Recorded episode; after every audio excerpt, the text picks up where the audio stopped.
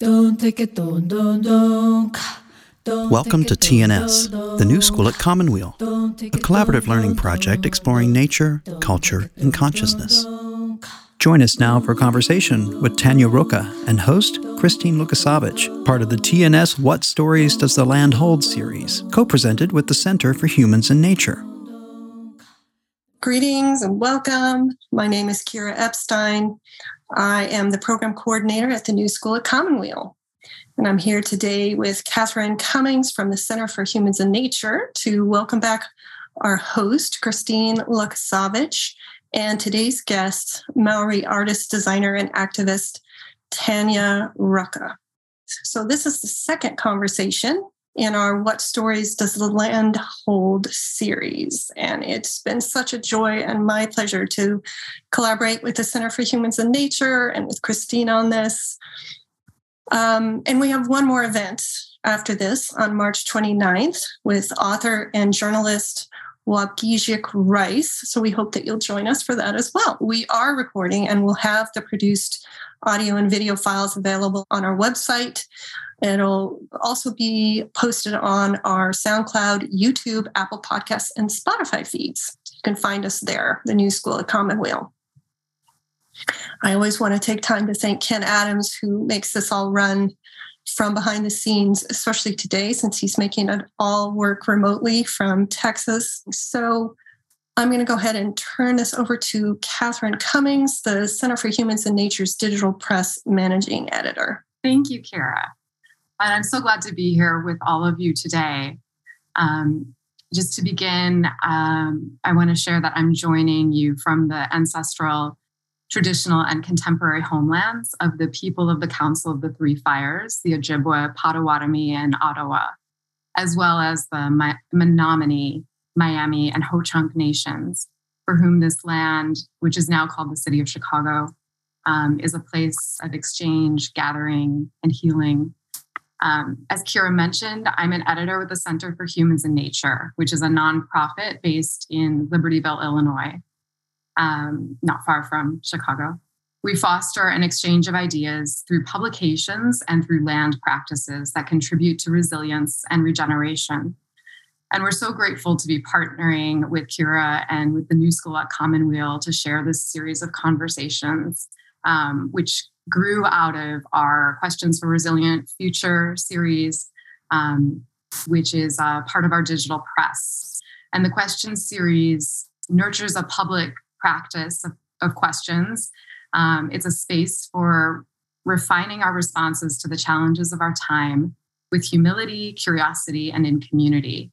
If you visit humansandnature.org, you can explore the questions, including what stories does the land hold, which is the question bringing us together today, um, and a question that was created by our host and the center's editorial fellow, Christine Luckasavitch. Um, so I'd like to introduce Christine. Um, she's Algonquin and mixed settler ancestry and lives in unceded Algonquin territory next to what is now known, also known as Algonquin Provincial Park in Ontario, Canada. And Christine is the owner and executive consultant of Waseya Consulting, and Waseya Cultural Tours, two small businesses dedicated to reviving and celebrating Indigenous ancestral knowledge and culture based practices through educational opportunities. She is the co owner of Algonquin Motors, which is a woman led motorcycle clothing company honoring the spirit of unceded Algonquin territory. And she's currently writing her thesis to complete her master's in Indigenous Studies at Trent University. And until recently, Christine also served as executive director of Native Land Digital, which is the organization behind Native Land, native-land.ca, the website. Um, and that's an Indigenous led non for profit dedicated to providing a digital platform for Indigenous peoples to share knowledge about their cultures, their territories, and knowledge systems across the world. Um, and in all of her work, Christine focuses on creating space for Indigenous peoples to share their knowledges, both in physical and digital spaces, and encouraging the reemergence of ancestral kinship ties. in 2021, um, as I mentioned, Christine was an editorial fellow with the Center for Humans and Nature. And during that time, she published the digital series, What Stories Does the Land Hold, from which this uh, conversation series launched. Um, and so I am also pleased to share that Christine continues to serve um, in shaping the center's publication work, uh, now on our editorial advisory board. Um, so she's working closely with us on continuing our storytelling and publishing work. Um, so, with that, thank you so much, Christine. Um, and I'm, I'm really looking forward to hearing the conversation you and Tanya share with us today. Gwich, thank you so much, Kate. Um, before I even start, one thing I'm going to mention as well is that um, my work at Native Land led to my knowing Tanya, and Tanya is now in the role of executive director at Native Land. So, very happy to uh, have passed that torch over to her. But backing up a tiny little bit, um, Going to introduce myself first. So Kwayani Bojo, Christina Dishna Kasmarawaska Sipi and Donjiba, Aji Jack and Mama Winani Nishna. Um, my name is Christine. I belong to the Crane clan. I am Madawaskarini Algonquin. Um, I am spending time with you today from my ancestral territory um, on the banks of the Madawaska River, um, a place that my family has called home for at least the past 12,000 years so we've been here a little while. Um, and uh, my mixed settler family um, are those who have, you know, been among some of the earliest settlers to the Ottawa Valley area. Um, often trying to find a safe place to live following, you know, cultural persecution and so on. Um, so being in this place that I am is, um, you know, I think it's a place where I'm most grounded. And as I was listening to both Kira and Kate chat about, you know, kind of our, our intros and about the work that we do, I'm um, looking out the window at all of these these chickadees and squirrels fighting over a bird feeder. So definitely those um, those relatives are there, kind of keeping watch as well too um, over the work that we're doing today so you know to to introduce this series this this sort of question that continues to live this question of what stories does the land hold? Um, this this series right now is um, as as folks have mentioned already this series stems from that question what stories does a land hold? And the answers that eight indigenous authors from around the world tanya included um, were willing to to contribute for this online publication um, intentionally, Indigenous authors from around the world were invited in to answer this question because I wanted to give space to to celebrate Indigenous brilliance and really hold up the ways that we as Indigenous peoples know the places that we're from or the places that we now call home. Um, so today I am so happy to spend time with Tanya chatting because it feels like we've not been able to do this forever. Um, Tanya Ruka is Maori artist, um, an old colleague, and someone I'm lucky to call a friend, and hopefully someone I'll get to meet in person perhaps later this year. Um, this is the um, second event in the series of three, the next one being with Waubgeshig Rice on March 29th. Um, and just a thank you to everyone who has uh, joined the previous conversation, those of you who are here today, um, as well as everyone who helped to bring this series to life. So the question, what stories does a land hold, is one that I had playing around in my mind for quite a while. Um, and it's often the inspiration behind kind of what wanders through my mind when I'm out on the land and when I'm spending time you know walking walking below the trees those big trees right now especially maple trees that are getting ready to um, you know, it's, it's almost maple syrup season time here. And just stepping outside um, about an hour ago before joining joining you today, you know, the snow is different. The snow here has changed and it's starting to get into that really late winter season. So we know that summertime or that springtime is coming soon. So this this question of what stories does the land hold, you know, it's something that that I, I kind of question myself, you know, what what do what are those connections that I feel or that, that people might feel when they spend time on the shores of a lake or when they, you know, look into the hills or spend time with the trees? Um, do you wonder who else has been here? What the stories that other beings hold, particularly those more than human being relations who also share these places with us? Um, how can we hear those stories? What do we need to do to be able to listen? And so, um, with that, I want to say so. I met Tanya a few years ago through through Native Land when we were advertising for um, for a job, and just in meeting Tanya and spending some time chatting with her. Um, we knew that at some point in time, as an organization, there would be an even better fit for Tanya. And I, I spent, you know, well over a year um, with Tanya working as the person who would reach out directly to Indigenous nations to make sure that they I don't know, to make sure that they were able to feel part of this large project that is native land, to make sure that, you know, they are represented on this digital platform on their own terms. And I really saw, you know, the grace and the beauty and just the care that Tanya put into every single conversation that she had. So it was pretty much one of those things where when I first met Tanya, I knew right away that I wasn't going to let her go, that I wanted her to be part of my life. and so um, over time, you know, also coming to that understanding that Tanya is also a really brilliant, brilliant artist who's doing so many incredible community based, nation based, even global based projects around artwork and so on, and just looking to really um, revitalize ancestral knowledge as well as ancestral place through her practice. And so, with that, um, I am going to read a quick bio for Tanya, but I also want to make sure, Tanya, that you, you know, feel free to chime in at any point in time. Um, I'm just so happy to share this space with you. So Tanya is a Maori artist and designer living in Aotearoa, which is now Wellington, um, capital city of, of New Zealand. Um, she is active in environmental issues from an Indigenous perspective in Aotearoa and globally. She is working with the um, Executive Grandmothers Council, and she's been documenting and mapping the sacred stories of her ancestors um, as evidence for tribal environmental issues involving land and water protection claims um, through her. I, Tanya, I, I'm I can't I can't pronounce it. I wish I could, but through local treaties um, that her nation is part of. As a Maori artist, she is inspired by her ancestry and the creation stories that place the land as ancestor and the master navigator, voyagers of the Pacific who always kept their eyes on the horizon in hopeful anticipation, bringing tribes safely to land. Um, and with that, you know, Tanya, I will invite you to, um, if you want to introduce yourself a little bit more and say hello to folks, because I've been chatting for a long time. So tossing it over to you.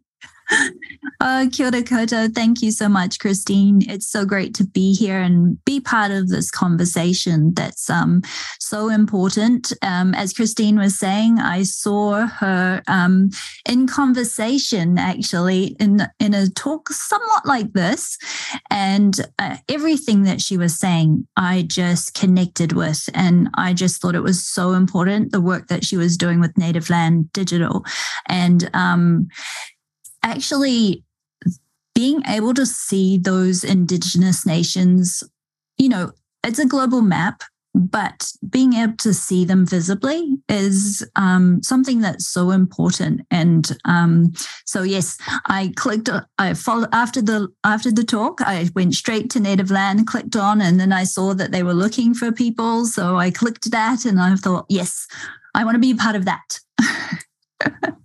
So it's really great to be a part of this conversation with you today. And I don't know, from the moment I saw you, it's like seeing a relative um, across the other side of the world. And I think that's how many of us feel, especially those of us who are working in this sort of space, um, revitalizing our language, um, revitalizing our knowledge.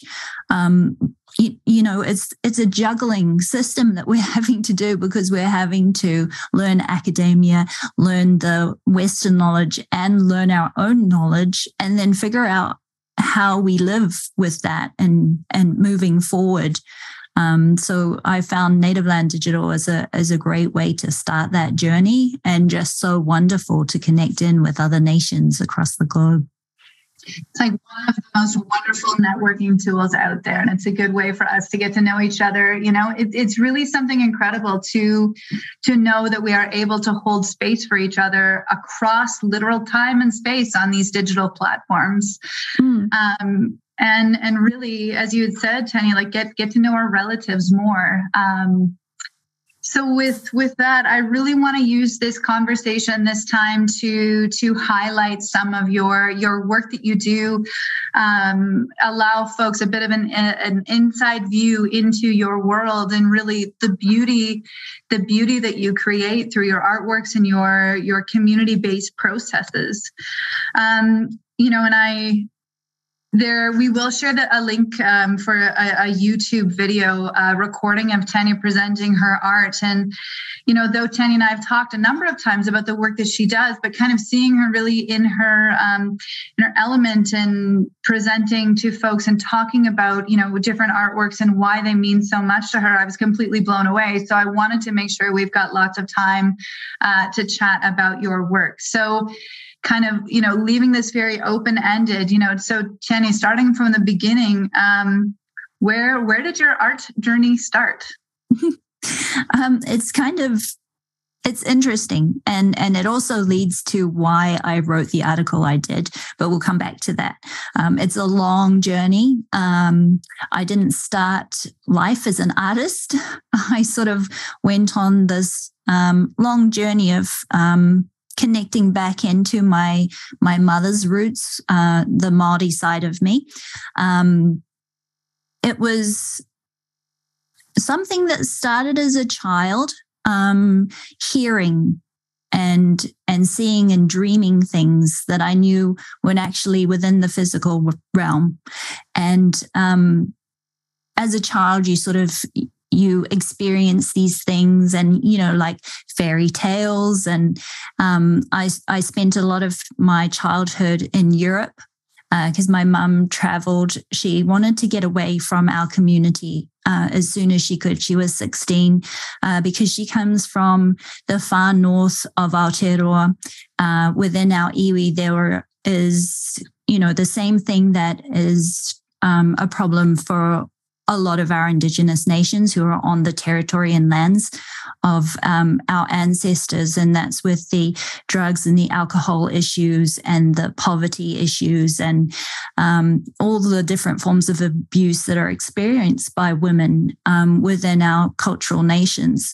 Um, so my mum uh, as soon as she could, she wanted to get away and she left. Um, she became a nurse. She trained to be a nurse um, in the South Island. And then she, with her cousin and their friend, they um, took off on this great adventure across from Australia, nursing across Asia, and then finally to Europe. And I was born in amongst that sort of journey across the world. So I got to, in a roundabout way, I got to experience what our ancestors did, you know, traveling across the Pacific and experiencing other nations. Because uh, according to histories, um, the histories are only just starting to find an interest in our ancestral knowledge. Um, but our, our, stories go way back and our stories connect us to other nations along the Pacific. Um, we connected to Asian cultures, to other island cultures, to Turtle Island cultures. And um, it's been quite the adventure for my family um, connecting in with those cultures and having those stories told to us of our, their ancestors connecting with our ancestors. Um, and this is outside of what is known in the histories, Western histories. Um, so it has been a brilliant experience for me, sort of learning this as I've been growing and shifting across the globe. So for me, connecting with Native Land Digital seemed like, you know, um, the logical thing to do because I was used to um, connecting outside of the norm. Um, so uh, that journey of the art came into play a little bit later in my life after I had children. Um, I experienced dreams and um, kind of knowings that um, I knew were different. So I I I learned from our grandmothers or had to learn from them how to cope with these things because you know within Western um, systems that's not great. We don't listen to our Wairua. We don't listen to our spirit. We don't listen to the land. We don't listen to our ancestors or it wasn't taught at that time. It's sort of starting to come back now. And that's what I feel so important is for our next generations to be able to understand that no, this is this is normal. You know, you listen to your dreams. That's where your ancestors can speak to you. That's where you connect to the land. That's where you feel like you belong. And and that was the hurt for us is that um, with religion and with being colonized, our our knowing and our connective way of being was just um, erased. Um, and so there you find the problems in our contemporary world with the drugs and the and the alcohol issues that are happening um, because our our youth are hearing, they're dreaming, they're um, experiencing these things, and they don't know what to do with it because our teachers are gone. Um, so that's why it's so important for me to talk about the Wairuatanga of things. And that's how I came to this article was just um, having a dream. I had visited a redwood forest that we have here in New Zealand. Um, and it's got the I know you'll know, Christine, and any of you who have been in the redwood forests. Um, it's something to experience. It was like um, our New Zealand native forest is sort of surrounding it, and somebody at some point in time has has tried to see if redwoods would grow here in Aotearoa. Um, and it's just like walking into a cathedral, you know, the magnificence of these trees, the smell, um, the silence within the trees. Um, that really spoke to me. And um, so I was lucky enough to experience that. It's in the middle of New Zealand. I went there to experience it on purpose um, for that connective connection to the land and and to start to try to figure out where these dreams are leading me. Um, and then it was about two weeks after that that I had this dream that I was standing back in that forest and I was standing on a sort of I could re- I remember feeling the springy springy earth under my feet when I was walking through those redwoods. And as I was standing on this mound, um, and um, a brother, it felt like a brother from an indigenous nation, came um, and spoke to me and said, "Can I speak through you?" And I and I said, "Of course you can."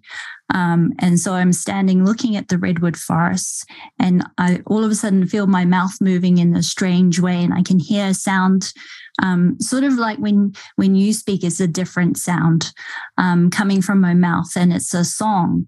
And then I look down in my hand, and there's this big drum in my hand, and it's got sort of rainbow ribbons around the outside, and and it's moving in time to the song and the drum. And then I see through the clearing a stag, and the stag sort of looks up, and all of a sudden I feel that I am the stag as the song is playing and the drum beats going and the stag is running and the sound of those hoofs on the on the soil is the drum beat as well. And as all three of us are existing within this plane running through the forest um, you can feel the heartbeat of the stag as that drum beat. And i could also feel the forest and that connection that the forest had with the stag and then all of a sudden, I could feel this huge feeling of love. It was like an experience that I've never experienced before, but it was love. And it was this love that the forest has for feeling the stag running across the earth, and the love that the trees have for um, seeing the stag running through them. And I sort of woke up and I had a bit of prickling sensation. I, I was just I was lost in that dream for about three days. I could feel that sensation and I just really didn't want to let it go. Um, and it was after that that I sort of strangely realized that um, this connection or this idea of love is very different from the love that we're taught, you know, within Western cultures. You know, it's romantic love, it's Um, but this experience of love was just something that I wanted to try and share. Um, and ironically, um, it was the idea was given to me that it would be through um, digital means because that's the way to connect with other people and share the stories. Um, so that's where that idea of the the digital realm and the Wairuatanga and the spirit and how we can connect um, using electrical means and technology. Yeah long story. No, and, and I'm just like in, in knowing and having like this little bit of an insight into, you know, seeing your your artwork and what it looks like. And I'm I'm wondering um you know if if you're willing to tanya i'd love for you to say share some of that if you because i know that you do have a bit of a presentation that is prepared so i'd love to um, to open it up for folks to see some of your work and maybe if you'll walk us through some of your pieces as well can do. I'll just try to activate the screen share. I can do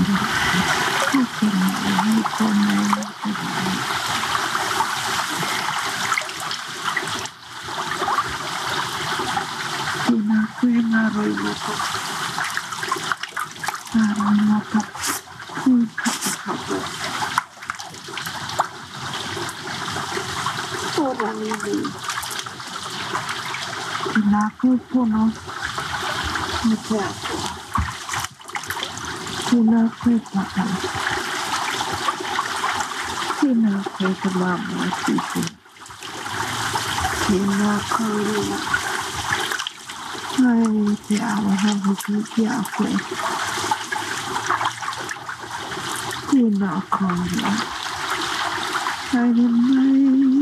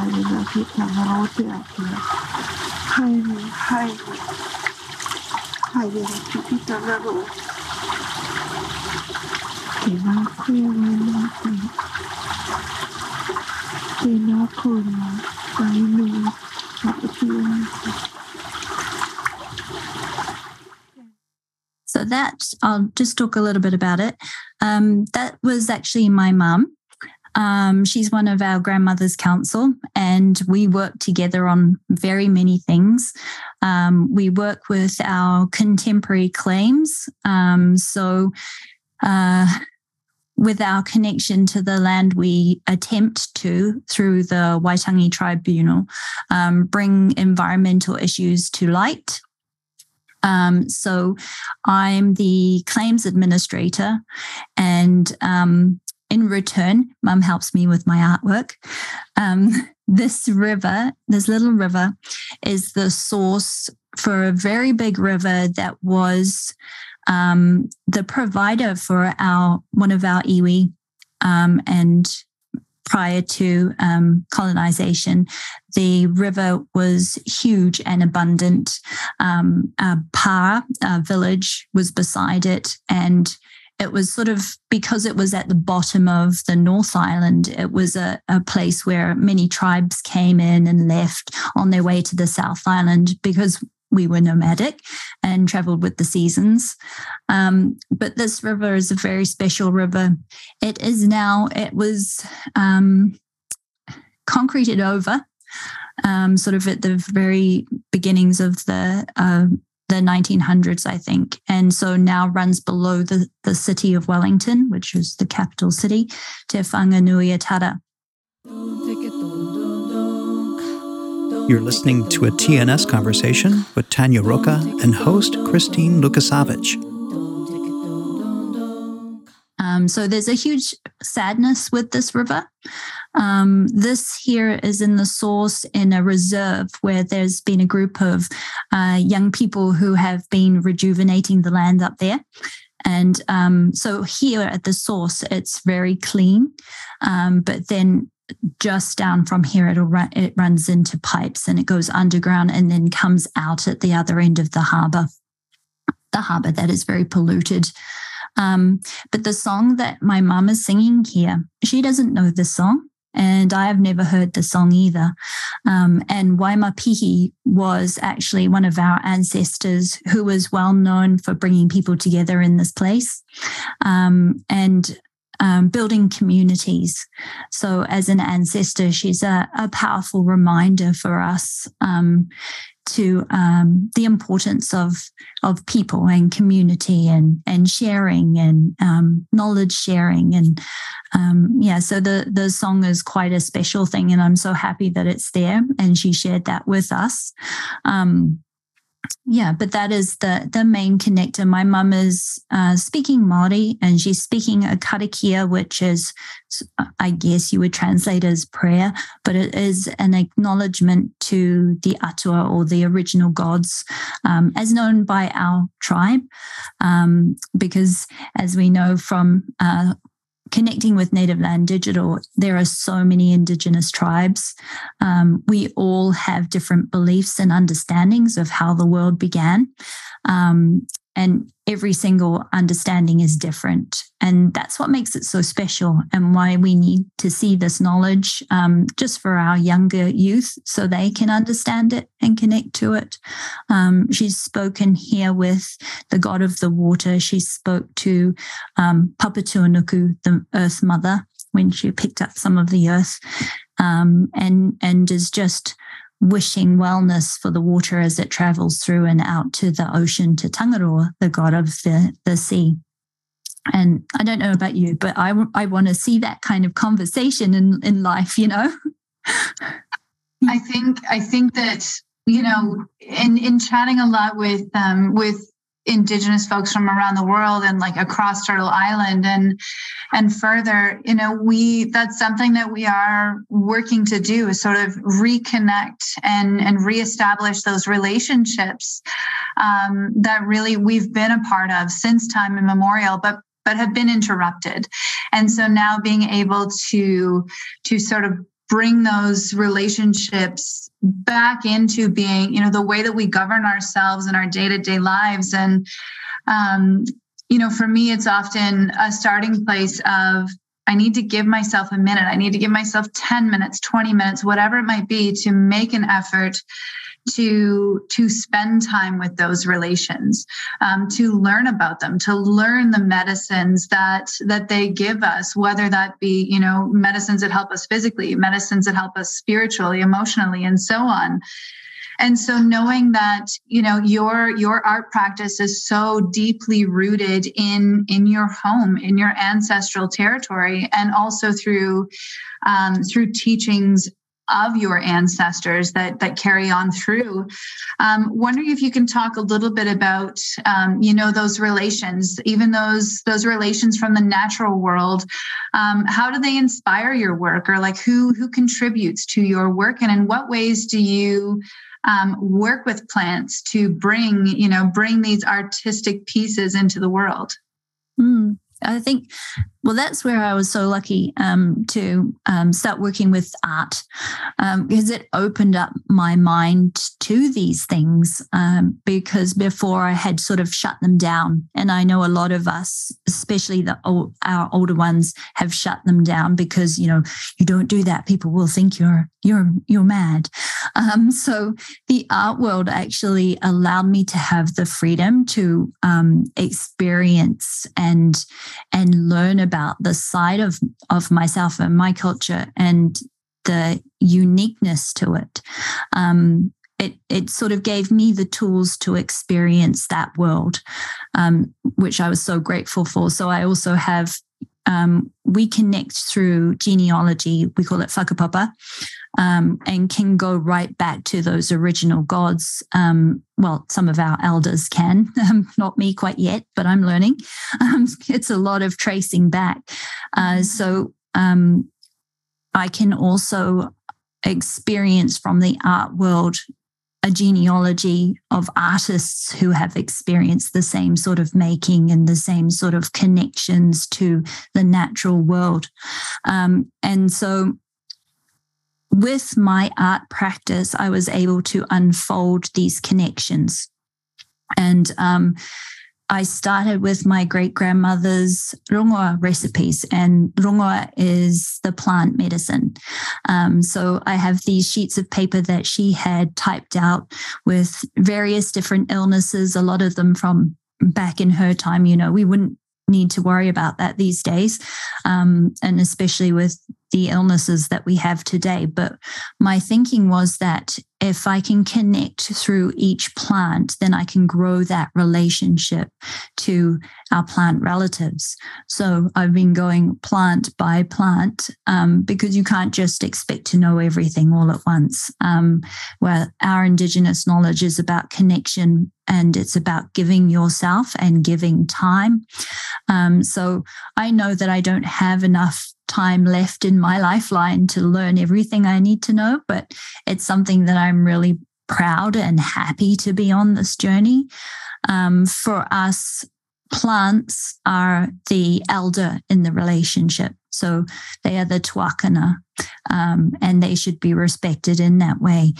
Um, and so when you uh, experience plants, you come to them as a I don't know a treasured treasured grandparent and um, and I always see myself as grandchild.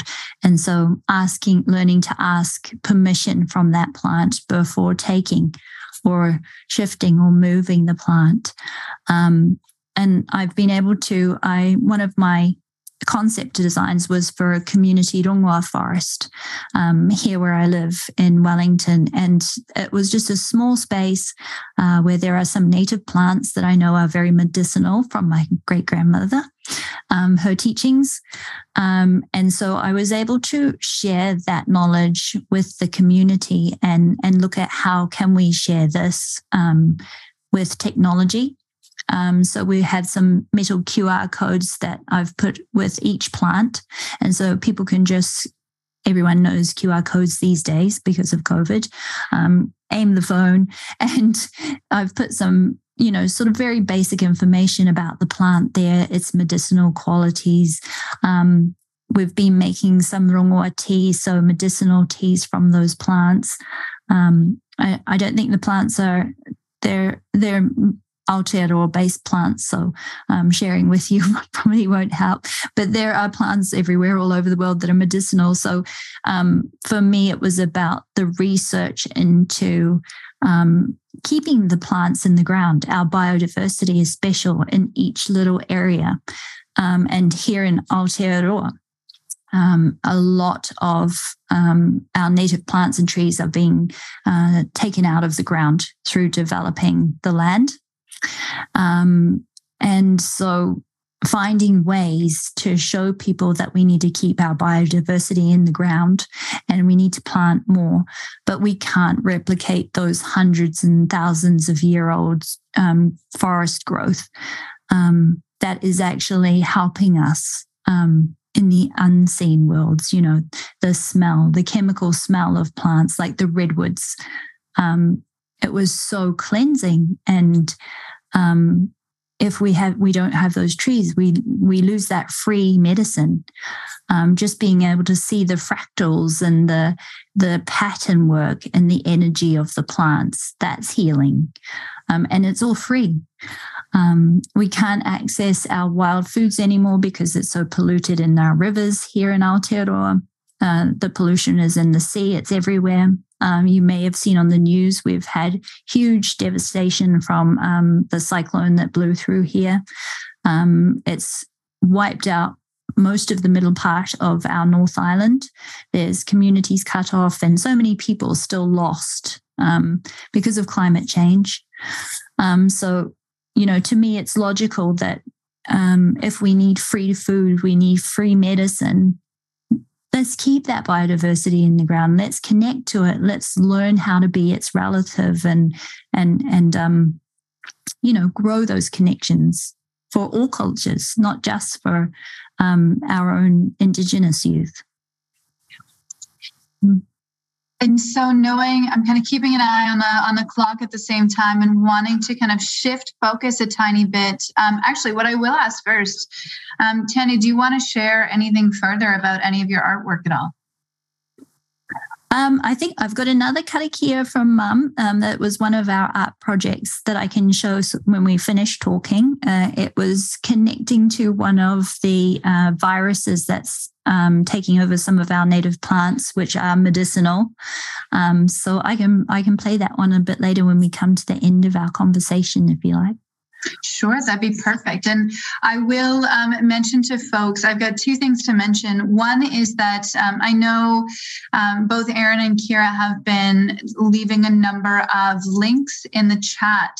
Um, I do encourage you to use those links to tap into a little bit more of Tanya's work and to see um, I don't know, just to see the brilliance that that she brings to the world and really the way that this is so community based um, not just person to person community based but community based in the sense that land and plants are engaged. They are understood as as relations. As tanya had mentioned they are they are ancestors they are elders who are there to I don't know, to I guess in, in the most broad sense, to to keep us safe, to to serve as a place that's kind of like, you know, um, for me is that when when I'm in here in Algonquin unceded territory, you know i know the the types of the plants and the the trees that grow here and so on. So when i am home i know i'm home because i'm surrounded by relations. And so knowing that you know for tanya she has that same connection to those more than human beings in her space. So that is one thing. Please check out um, all of the links that we're sharing with you including a youtube video of tanya giving a uh, a brilliant lecture. Um, i will also mention that at some point during this session kira will be be sharing a poll with two questions um, that encourage the audience to sort of engage and think a little bit, um, a little bit more, a little bit deeper about how we can engage with land and understand land, um, you know, as more than just the place where we are. It is the place that we are, but it is relation to. So those are the two things I had to mention.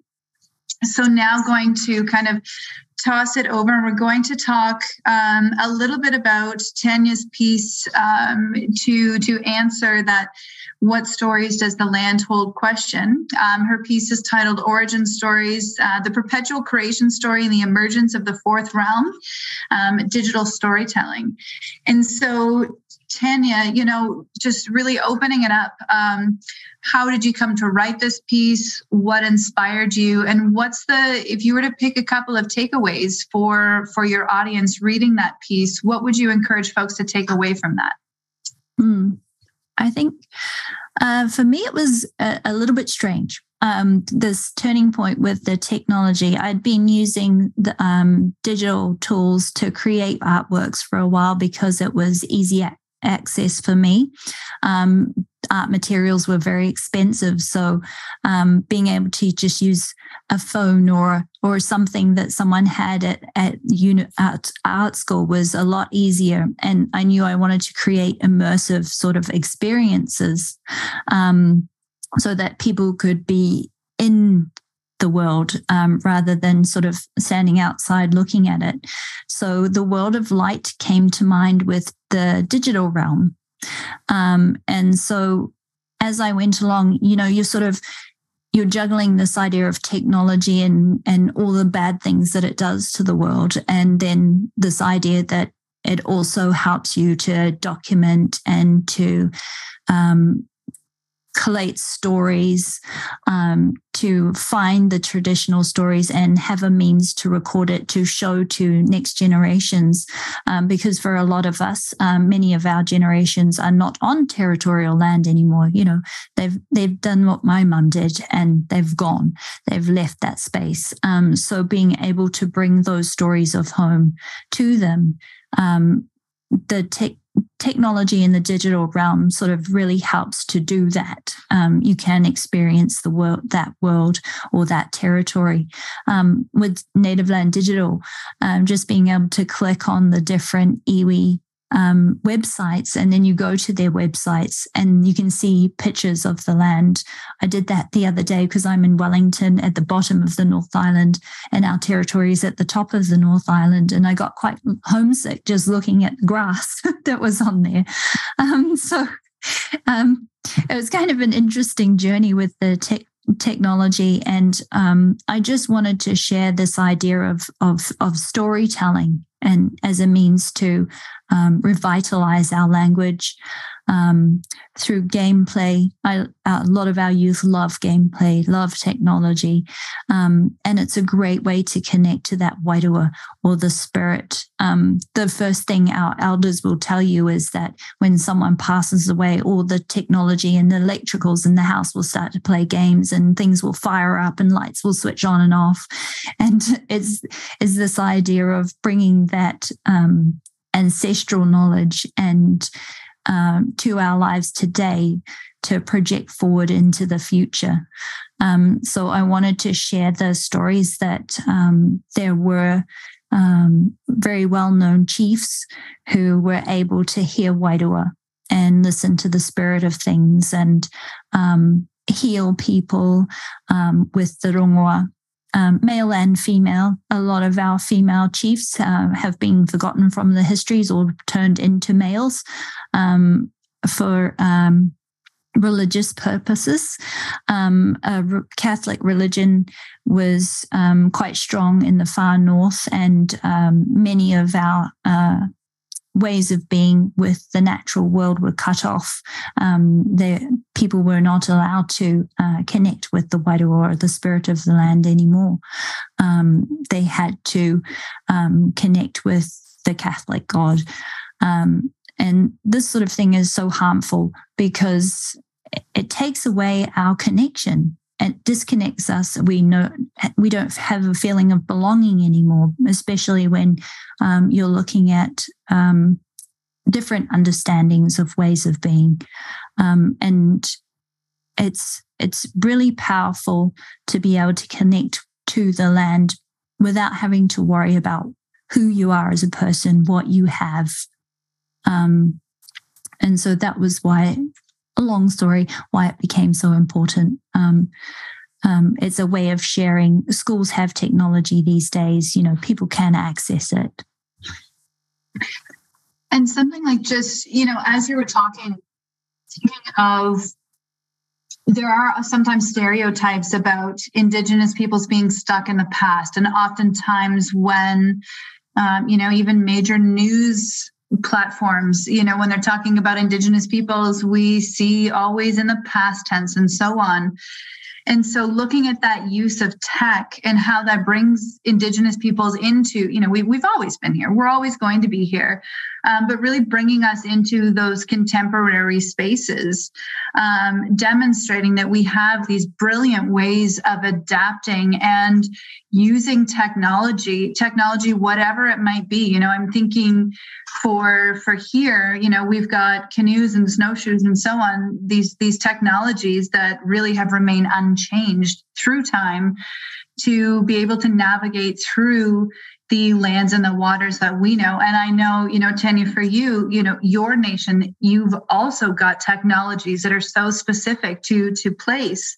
So this use of technology is always something that Indigenous peoples um, have been practicing. But looking at now we have this this other realm this digital realm where we're able to leverage um, technology as a tool to inspire reconnection or encourage that greater sense of belonging um, knowing that we've got generations of, of indigenous peoples who are very much in need of in need of healing and and really looking to those future generations as well too and wanting them to know that they you know wanting them to know who they are wanting them to know that they are able to to reconnect. Um, so looking at that digital realm as sort of that starting space for belonging which is pretty remarkable. Mm. and two you know that's that's not even mentioning the fact that we can cross these large geographical spaces through technology. I mean you're you're on the next day where you are right? Like it's it's already thursday there. It's thursday morning here bright and early. Don't worry, Tanya. I'm still drinking my coffee as I normally would, even though it's almost three o'clock here. All right. So, um, you know, just to give a little bit of a shout out to how you and I know each other. Um, as I mentioned, we got to know each other through through Native Land. Um, can you tell me a little bit more about your work there, um, your work prioritizing Indigenous knowledges, um, Indigenous representations on our own terms? Um, and then also too, you know, who and or what inspires your work with Native Land? I know we've kind of touched on that a bit, but if there's anything else you'd like to mention. Mm. Um, so for Native Land, uh, we've because we lost you and we're devastated. We've um, had a bit of time to sort of quietly think about the direction as um, Indigenous peoples from across the globe. And um, what do we do? We've been gifted this beautiful uh, technology. Um, so much work went into it from Victor. Um, you know, just years of working by themselves, um, trying to um, accommodate the indigenous voices and and understand and and um, huge knowledge. Um, it's a huge gift because it is knowledge from indigenous people all over the world, and so that in itself was a huge responsibility. Uh, that we acknowledge.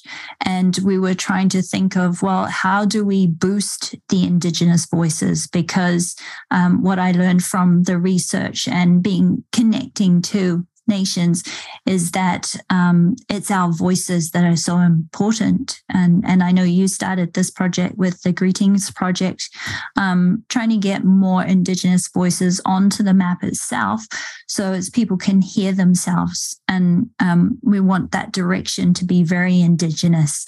Um, so it's, it's about planning and figuring out how do we do this in an Indigenous way? Um, what's our Indigenous methodology to this?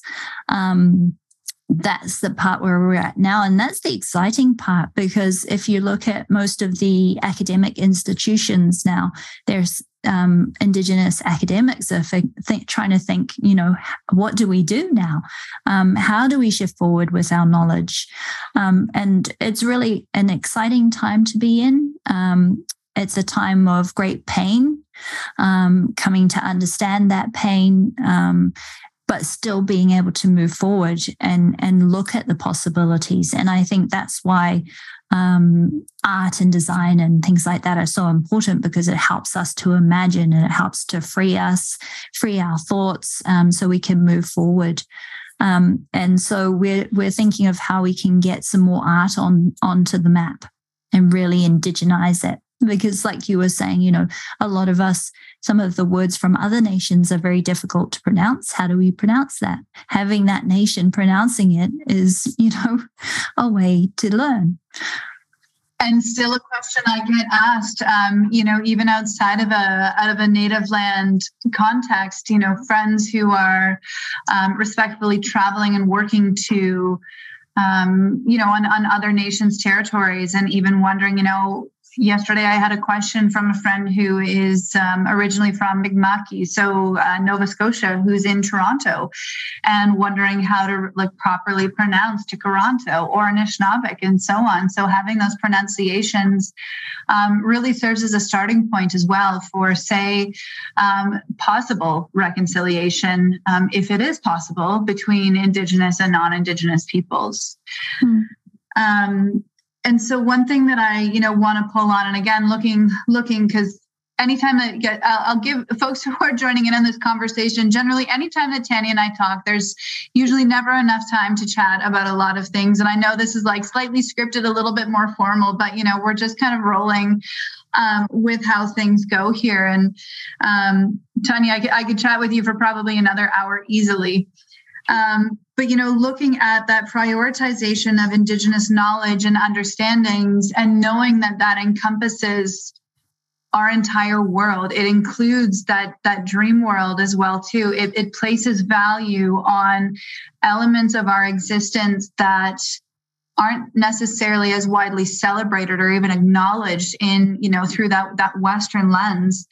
And so through your work through through the artwork that you do through the writing that you do um, through your work with native land and really just the person that you are you know prioritizing indigenous knowledges and understandings um, even through like governance you know governance of projects or you know planning planning out of projects and and what are the ways that you know you're able to bring this knowledge back to communities but then also you know encouraging those next uh, generations as well to be able to hold that knowledge. Um, one thing that I, I did want to ask you is you know i know that you have very close relationships with your family um, particularly the the women in your family. So a really quick question in there um, in what ways do the women in your life inspire your work Oh, they inspire me so much. Um, my mum is um, just her strength.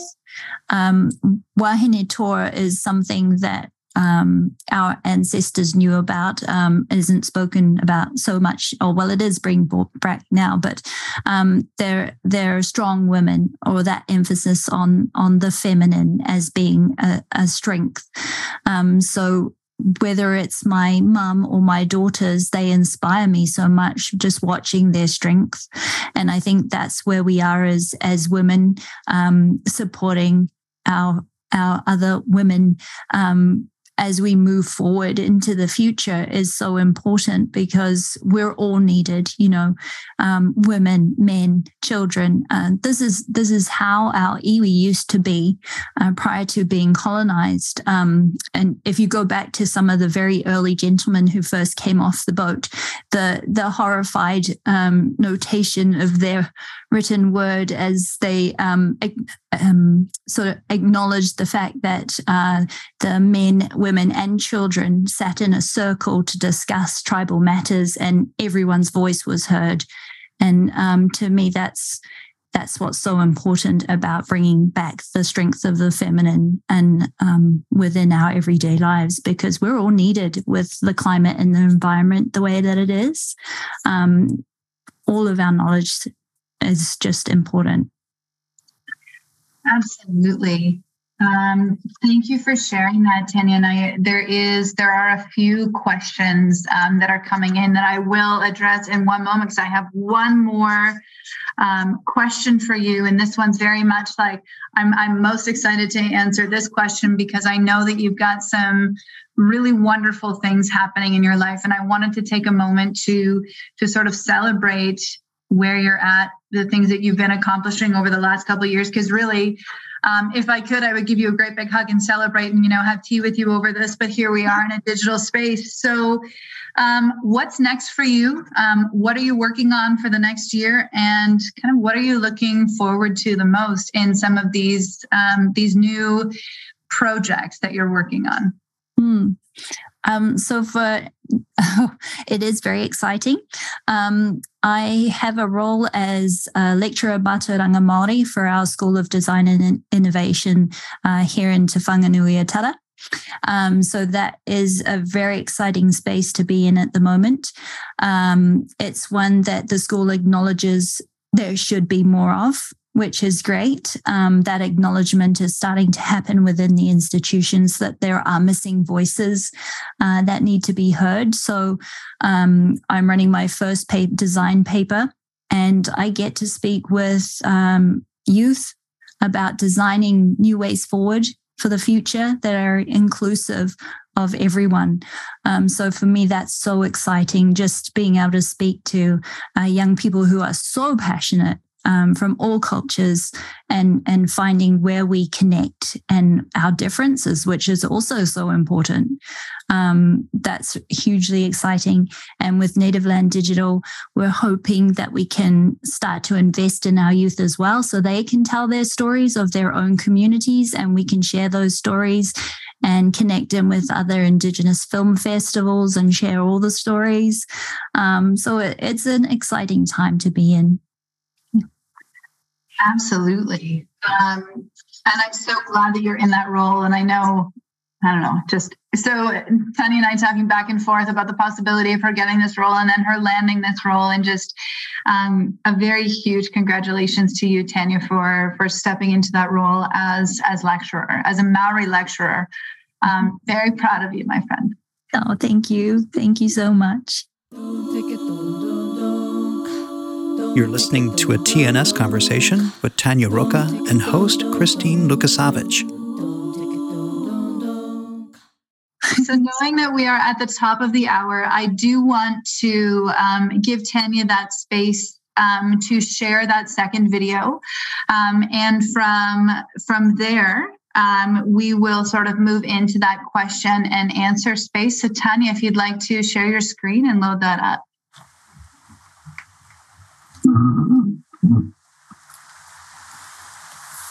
Haere mai ngā atua.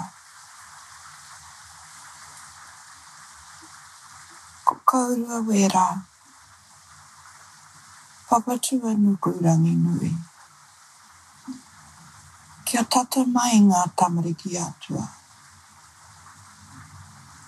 Ko koe tērā e tāne. Haere mai. Haere mai.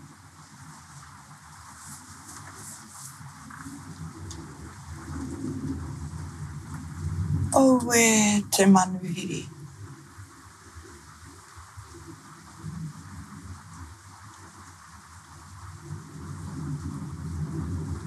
He tapu ai koe ki tēnei wāhi.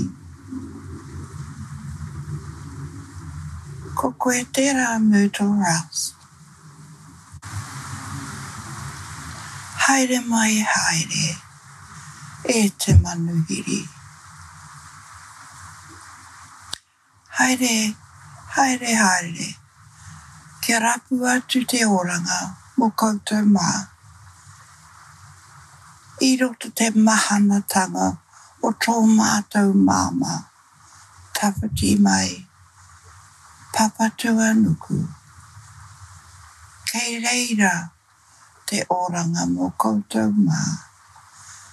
Haere mai haere. I roto te aroha o tēnei te kai kōrero. Haere mai haere. I roto te aroha o tāne mahuta. Haere mai haere. I roto te aroha tanga. Tangata kia koutou. Haere mai haere. Aia nei te putunga. A ke nei ngā atua.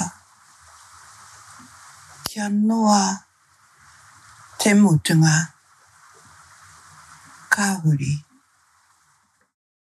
Shimigwich, Tanya, can you uh, can you tell us a little bit about the video? Uh, that was my mum again. Uh, that was a karakia, a prayer to uh, myrtle rust, which is a virus that has taken over uh, some of our medicinal native plants. Um, some of the most important ones, the pōhutukawa, which is our, known as our Christmas tree, which is red all throughout Christmas. Um, our manuka trees, you may know our honey, manuka honey, um, so medicinal. Um, yeah, so this this virus, or it's a fungi, um, attacks the new growth in the trees, and so they can't recover. And so eventually the tree dies. So we've lost um, our ramarama, which is another medicinal plant, um, and we're losing another another species as well um, because of the the fungi that's grown because it's growing warmer in the environment. Um, the climate's changing. Um, our birds are a little bit um, in trouble as well because the berries are fruiting at different times, um, especially the migratory birds. Um, everything's happening at a different time because of climate and environment. Uh, so within this karakia, my mum I came to my mum while she was standing in the forest itself. And you'll notice around her and the, the plants that I focus on are our natural um, medicinal plants. Um, it's it's asking that Myrtle Rust would return to the earth to Papatūānuku where it's warm and she can find a new home there, and to and to please respectfully leave our our plants and trees for us, uh, so that we can learn to look after them. It's acknowledging the fungi and it's it's apologizing for the way that the world is at the moment um, and speaking to our original gods to help amplify that request and that prayer. Mm-hmm. And you know, watching watching your mom speak and listening to your mom speak, and just those those beautiful shots of of your territory of the land. Um, what a beautiful demonstration of what it is to hold relationship with you know with those more than human beings that we're also sharing space with and you know really I don't know, really, instead of focusing on the Western lens, where, you know, that might seem like, as you had said, you know, it might seem a little bit mad to do something like that. But instead, you know, this is um, stepping into those roles, those responsibilities that we have as relations to communicate directly um, and spend time. Um, spend time with land, spend time with those plant beings, and and communicate, talk. Mm. Um, so with that, um, we are kind of at the point in time where we will um, step into those um, step into those questions and take a few moments. One of the questions that we have is um, we'd love to hear a plant medicine story or ritual that is used specifically by women in Maori culture, if you're able to share anything. Mm. Um, I think there's a beautiful story about uh, the moon and one of our plants that um, is actually they use it for in ceremony for cleansing the air for keeping the bugs away. It's a very um, aromatic plant. Um, it's also quite poisonous. Um, and it's it's interesting that the story itself is related to women and cycles and the moon um, because it's the importance of of women um, coming back to the moon cycles, I think that is um, without telling you the plant because it's only from here, but um, it's that connection to the moon and the cycles and the oceans of life that we've sort of lost when we've become um, within the colonized idea of time. Um, this idea that we connect to the moon with our plantings, our seasons, and ourselves and the tides. And and how do we come back to that? Because there were times that were acknowledged for our ancestors that were good for planting because the moon was closer and the water was closer to the um, to the earth. So the plants would be more watered um, and those times were when women became more sacred through their cycles and that connection.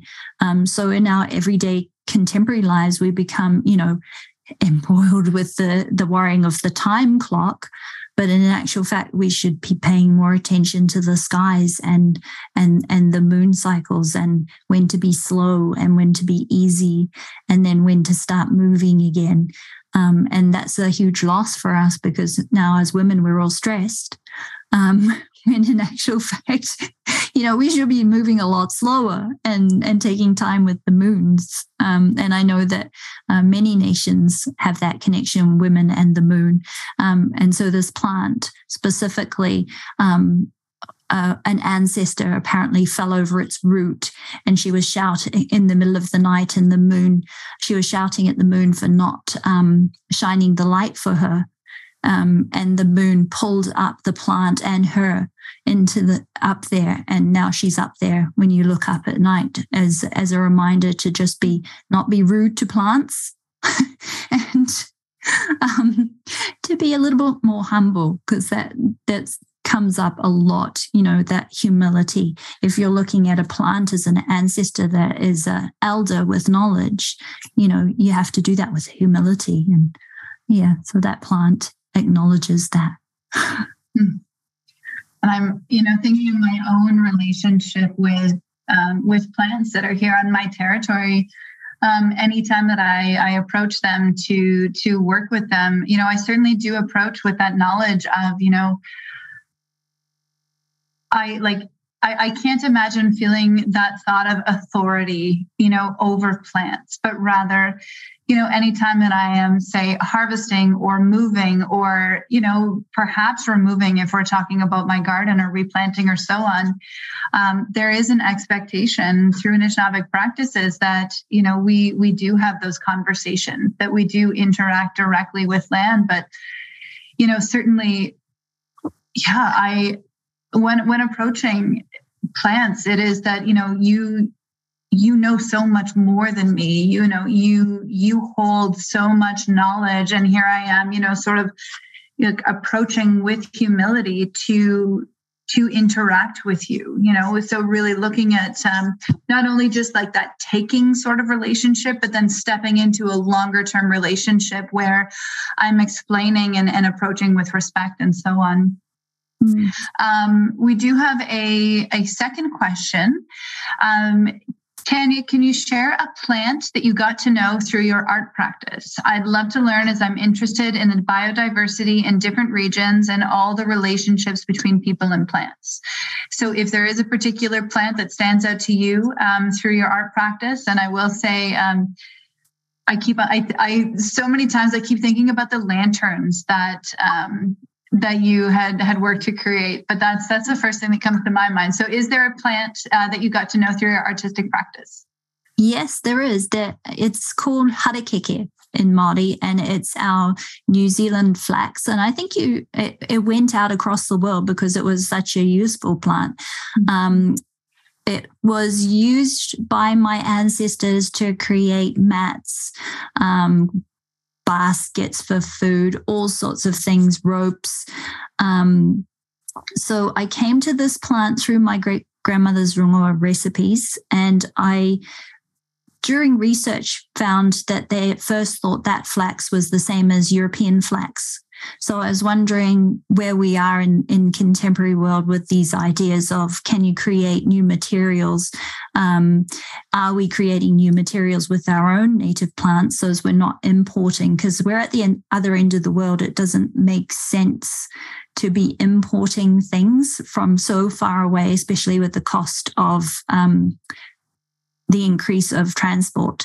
Um, and unfortunately, in New Zealand, we no longer make things. We bring everything in because it's just cheaper that way. Um, so my that inspired my research into circular economies and um, how do we bring our iwi back to the land um, and understand the value in these plants.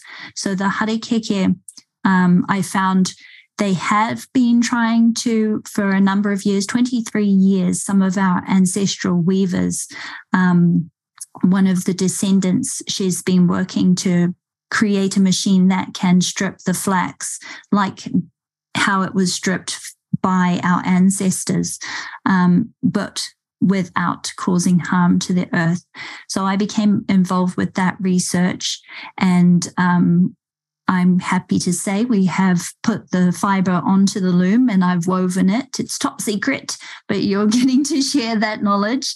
Um, so hopefully, we will be able to create this um, green industry uh, where iwi can have sort of small um, machinery to create uh, linens and textiles and um, materials that can go into biocomposites. So, as um, the materials that we're using aren't so toxic and have a use outside of, you know, within that whole cycle. So, yeah, you can see some of that research on my website. All right, folks. So, definitely check out Tanya's website to see what she's up to. Um, we do have sort of one last question before we start to wrap up. Um, what plants do you consider to be your most precious medicine? Mm. all the plants.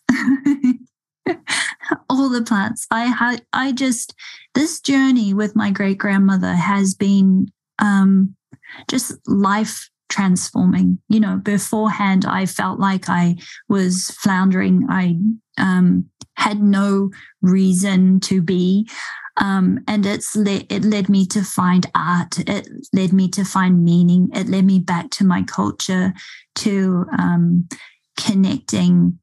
Um, I can't recommend enough just spending time sitting with plants. Uh, they don't judge you.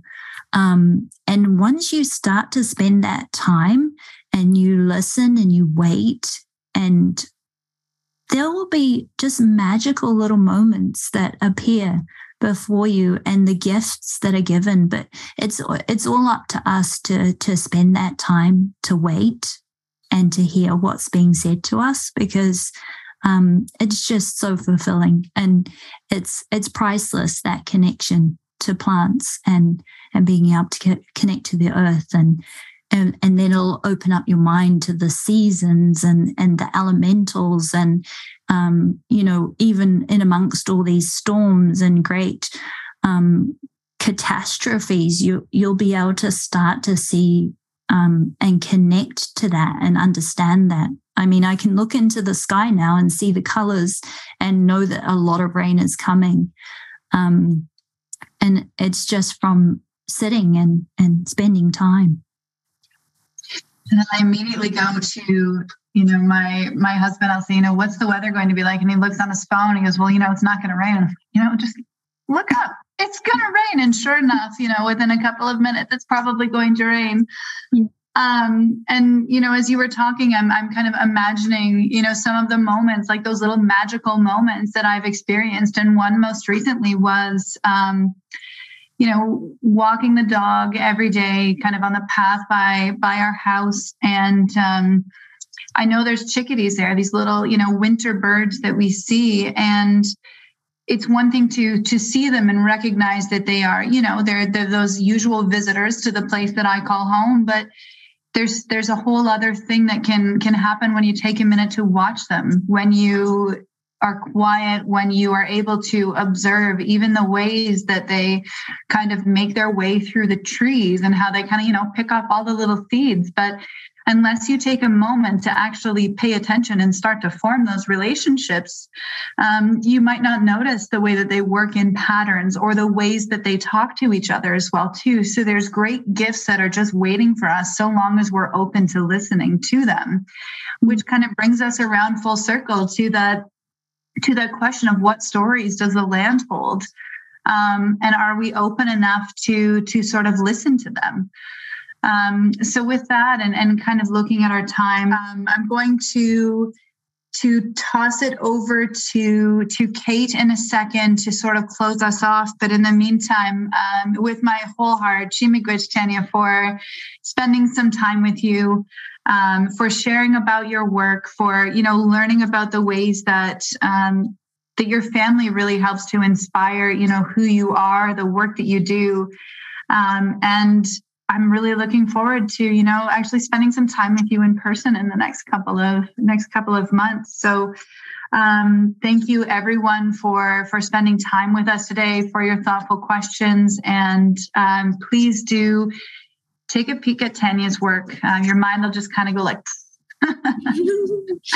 All right, Kate. Um, actually, I'll give Tanya. Do you want to do you want to say anything to kind of help us wrap up a little bit?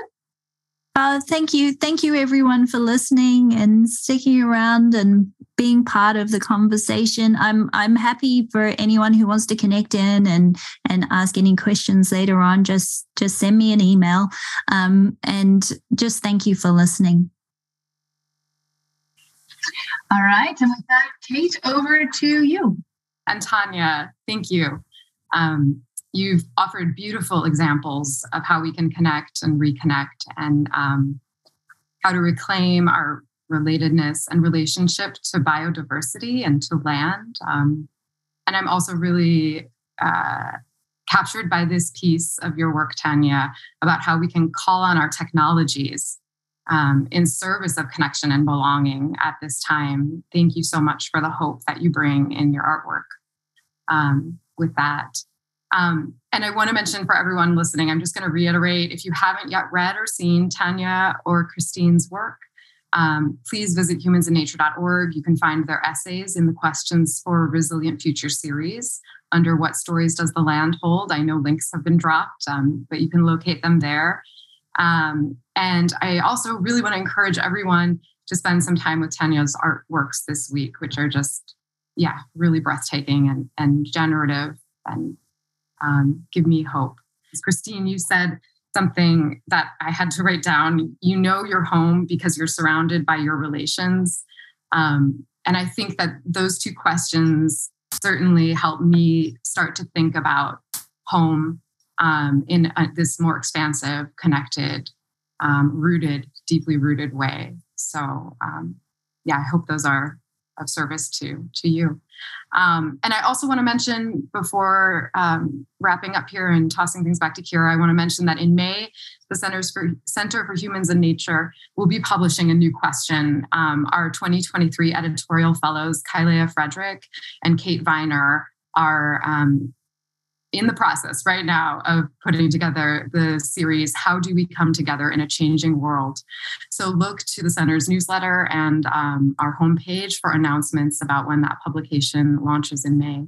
Um, thank you so much for joining us today. And kira and commonweal and the new school thank you for making space for us to gather and connect and reconnect and pass it back to you. Thank you. Yay. Oh my gosh Christine and Tanya and Kate and everyone at the Center for Humans and Nature. Thank you so much. I just I feel so much gratitude. Um, and Tanya, thank you for bringing in the beauty of your native plants and medicines through your art and into this conversation. It's just really wonderful. Another reminder to join us March 29th for the next conversation in the series. You'll need to sign up separately for that event, uh, tns.commonweal.org. Christine Luckasavitch, Tanya Ruka, and the good folks, all the good folks at Center for Humans and Nature. Thank you for being with us at the New School Commonweal. We'll see you next time.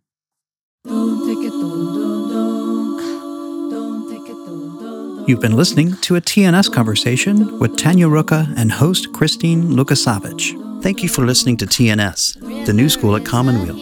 The New School at Commonweal is directed by Michael Lerner. Our program coordinator is Kira Epstein. Our audio producer is Ken Adams. Our theme music was performed by Debbie Daly. Visit us online at tns.commonweal.org. That's tns.commonweal.org. Commonweal is spelled C O M M O N W E A L. You can also find us on SoundCloud, iTunes, Facebook, YouTube, Vimeo, and Amazon Music. Thanks for listening.